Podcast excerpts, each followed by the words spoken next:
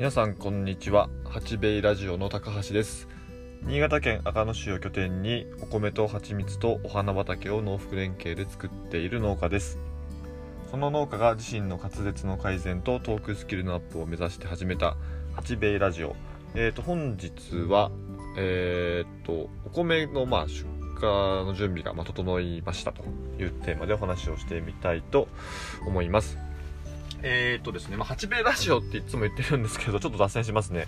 あの、そもそもね、八兵衛って何ですかっていうのを、あの、ラジオ始めた頃に、まあ、一度、まあ、お話しした気になっておりまして、えー、っと、まあ、ね、改めてその、なんていうかな、途中から聞いた人って、八兵衛ってなんだろうなって思うと思うんですよね。えー、なので、まあ、もう一度ね、説明をしていこうと思いますけれども、あの、蜂蜜と、まあ、お米を作っています。それで単純に八兵衛と言います。まあ、なんだそれって感じなんですけども、なんで、まあ、蜂蜜と米なんだってなるんですが、まあ、もともと、えっ、ー、と、なんていうかな、私は、えー、30のいくつでしょうかね、4 4歳5歳ぐらいまで会社勤めをましておりましてまあ土木作業土木作業員じゃないな。現場監督工事現場の監督ですね。あのー、まあ、インフラの整備が、まあ、メインなんですけども、まあ、道路であったり、まあ、橋とかそういった、まあ、あの公共工事の、えーと、工事現場で、え仕事をしておりました。でまあその中でですね、まあ、結婚だったり、まあ、出産ということがまああって、まあ、単身赴任がまあすごく多くてですね、えー、その中で、えー、まあ、うちでできる仕事何かないかなっていう中でですね、あの私の父親が、え、昔趣味でですね、あの庭先でミツバチを飼育していたのを見たことがあって、えまあ、新潟ってやっぱりお米とかお酒とか、まあ、雪が降るっていうイメージしかないんですけれども、まあ、蜂蜜ってちょっと面白そうだなっていうところからですね、まあ、蜂蜜作りとですね、えー、祖父母までは、えーと、田んぼを、まあ、耕したりもしておりましたので、まあ、その田んぼを、まあ、ちょっと今人に貸しているものを、まあ、戻してもらって、えー、自分でやってみようかなっていうところでですね、えー、蜂蜜作りとお米作りを、まあ、始めたのが、まあ、きっかけです。で、まあ、よくよく、まあ、調べていくとですね、その、まあ、ミツバチの、まあ、世界的な、まあ、えー、現象問題だったり、その、米の、ま、農薬問題っていうのは、実は、まあ、密接に、まあ、結びついていることが、まあ、分かってきました。で、それは、まあ、やっぱり、その、一緒にね、作ることに、やっぱり、その、八兵衛でしかできない、その、米作りだったり、蜂蜜作りや、その、地域作りというところまで、あの、もしかしたらいろいろできるんじゃないかなというところでですね、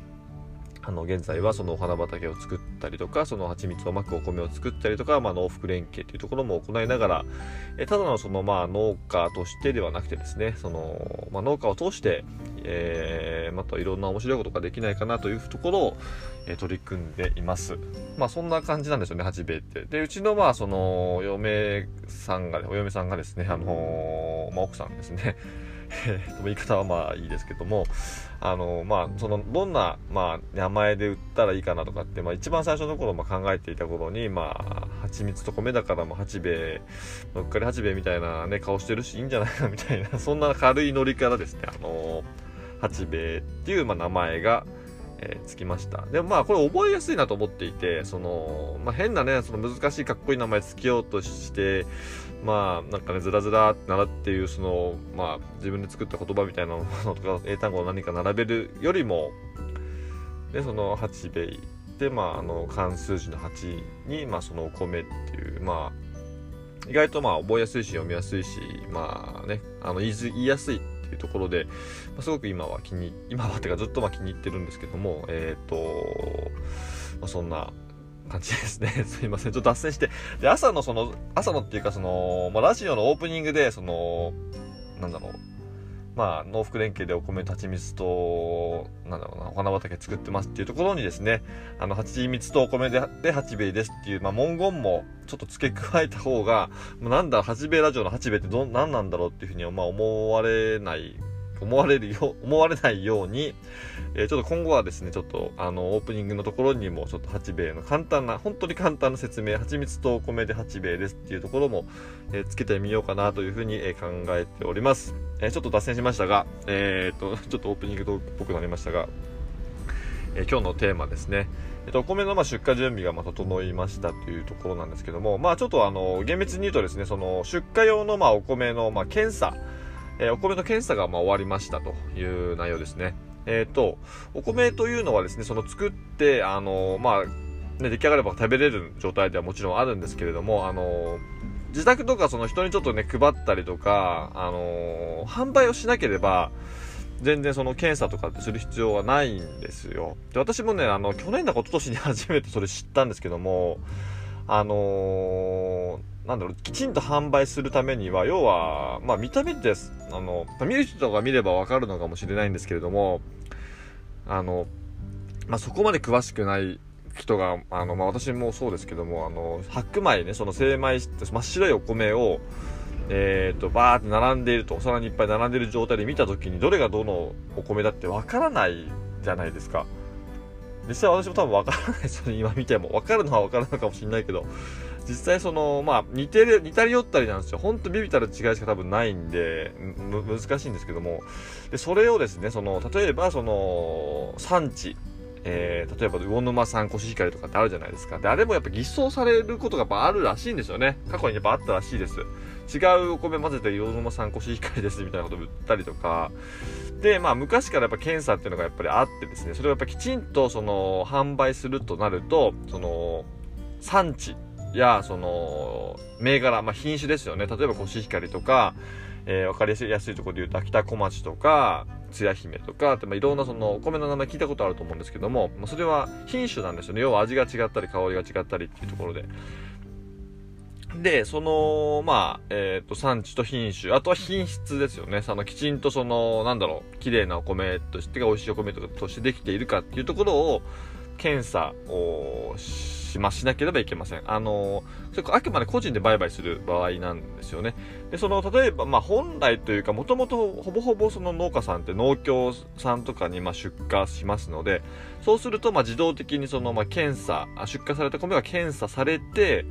えー、それでその、なんだろうな、仮渡金ってお金が決まるんですよね。で、その検査の結果も、一等米って言って、あのー、一等、えっ、ー、と、かけっこの、一等賞の一等みたいな感じの一等米が一番いいんですよ。で、その次が二等米。で、その次が三等米。で、その次が規格外って言って、その、なんだろうな、例えばその60キロごとのま出荷になったとまあ、出荷なんですけれども、まあ、例えばそれで、えー、1万、1等前だったら例えば1万5千円もらえますと。2等前だとまあ1000円下がりますよとか、3, 千あ、3等前になるとまあもう1000円下がりますよとか、規格外になるともうもっともっと下がりますよみたいな感じで、あの要はそこにランク付けされて、要は、あの出荷価格が決定されることになってしまうんですね。で、まあ、当然その、まあ、評価される要はお米がですねあのきちんとできていなければいけませんしその、まあ、環境のまあいろいろそのねその年の出来不出来もやっぱりあって、まあ、必ずしも毎回1等取れるとは限らない部分もやっぱりあるんですで個人でまあ売る場合だと例えばそのまあ、まあ、売るためにねとりあえずその産地の証明にもなりますのでそれは検査はしておかなければいけないんですけれどもえーとまあ、販売する時はやっぱ自分の好きな価格をつけれるので、まあ、あの農協さんにま出荷するよりは、えー、と今のその農家さんの流れとしてはやっぱり個人で売っていきたいよねっていう流れはまあありますけどどうしてもね、あのー、かさばるものだし重いものなのでなるべくなくしてしまいたい早くなく手元からなくしてしまいたいっていうところもあって、まあ、あとまとまったお金がどんと入りますので、まあ、農協さんに出荷される方がまあ多いような現状ですね。まあ、ちょっとまた なんか脱線したんですけども、まあ、そういった形でその検査を、まあ、受けてないと、え、ー、と、販売、要は、その、何がじゃあ、その、例えば八兵衛の蜂蜜農法のコシヒカリって、じゃあな、誰がじゃあそれをコシヒカリだと、新潟県のコシヒカリだっていう、混ぜ物してないよねっていう証明ができるんだっていうところを、まあ、あの証拠として残すために、まあ、検査を、まあ、受けたと。受けなければいけませんよっていうのを、えっ、ー、と、新潟県の職員の人だったでしょうかね。あとはその、まあ、出荷先の、その、まあ、蜂蜜取り扱ってらっしゃるところのお店屋さんから聞いたのか、ちょっと覚えてなかったんですけども、いろんな方からね、そんな話を、まあ、お米の販売をするっていうところから、まあ、聞きまして、えーとまあ、きちまあ、その農協さんに出荷する分は、まあ、あのいつもしてもらってたんですけどもあの今年からはですねきちんとその、えーと、お米の、まあ、販売する分、えー、自分で販売する八兵衛として販売する分に関しても、えーと検査を受けることに、えー、しております。で、そのまあ結果がまあ先日まあ来ましてですね、まあ無事まあ一等米をいただくことがまあできました。えー、で、まあ、あの、10月から、まあ、あの、蜂蜜の方のお米も解禁ということにしてますので、えっ、ー、と、本日10月1日ですけれども、えっ、ー、と、今日からですね、あの、どんどん出荷というか、まあ、その、ふるさと納税でご注文いただいたりとか、個人的に、まあ、ご注文いただいている方にですね、どんどんその発送の方を行っていきたいなというふうに思っております。えー、そんなお話でしたね。ちょっとね、あの、まあ、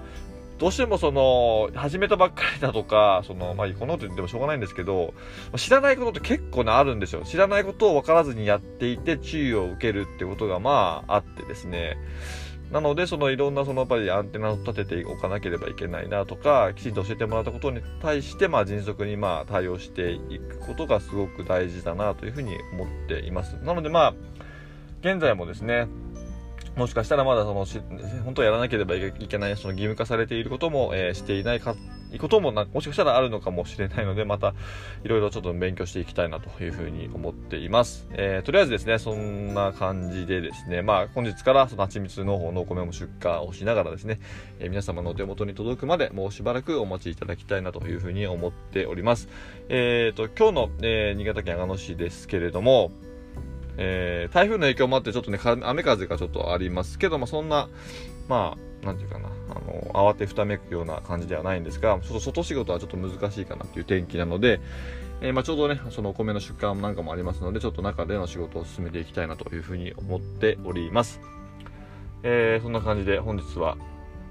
えーと、お米の出荷準備が整いました。かつ、その、検査に、お米の検査についてにもちょっとお話をしました。えー、それでは10月ですね。もう残り10、11、12、3ヶ月です。今年もあっという間で早いですね。